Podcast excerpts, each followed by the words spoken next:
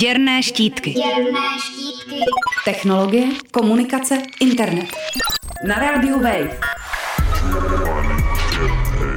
V posledních týdnech dominovalo zprávám o Facebooku tvrzení jeho ředitele Marka Zuckerberga o tom, že sociální síť pracuje na technologii, která by jeho uživatelům umožňovala komunikovat myšlenkami.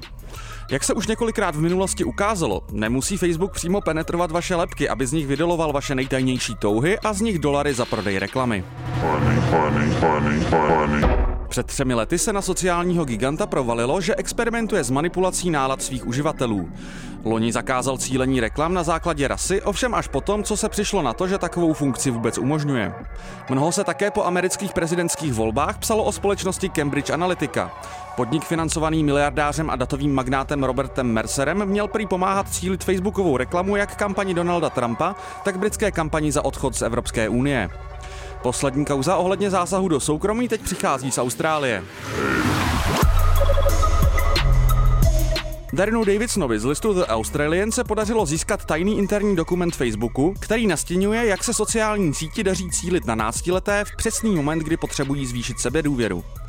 23-stránkový dokument popisuje, jak Facebook pomocí sledování postování a interakcí na samotné sociální síti, ale i aktivit na širším internetu dokáže určit, jak si teenager právě připadá. Síť prý dokáže rozklíčovat pocity stresu, poražení, zahlcení, úzkosti a nervozity. Zároveň dokáže poznat, kdy si náctiletí připadají hloupí, zbyteční nebo kdy si myslí, že selhávají. Předmětem výzkumu má být podle uniklého dokumentu přes 6 milionů mladých Australanů a Novozélanděnů, převážně na středních školách, ale i mladých pracujících.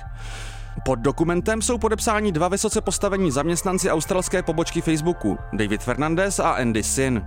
Cílem výzkumu má být pochopitelně lepší cílení facebookové reklamy.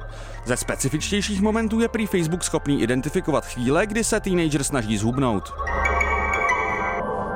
Zpráva australského denníku samozřejmě okamžitě vyvolala kontroverzi.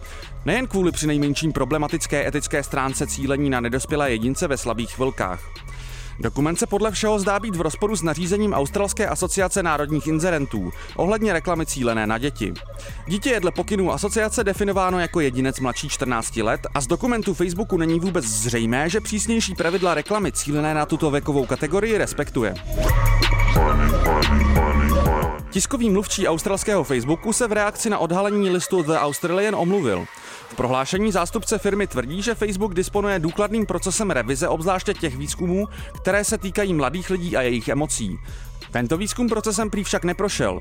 Mluvčí odmítl uvést, jestli jsou podobné výzkumy limitované na Austrálii a Nový Zéland.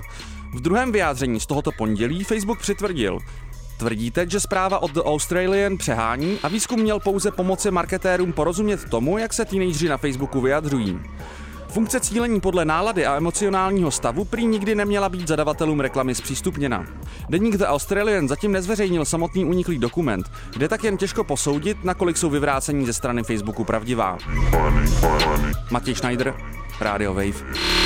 Get money, get paid. Děrné štítky. Děrné štítky. Technologie, komunikace, internet. Na rádiu Wave.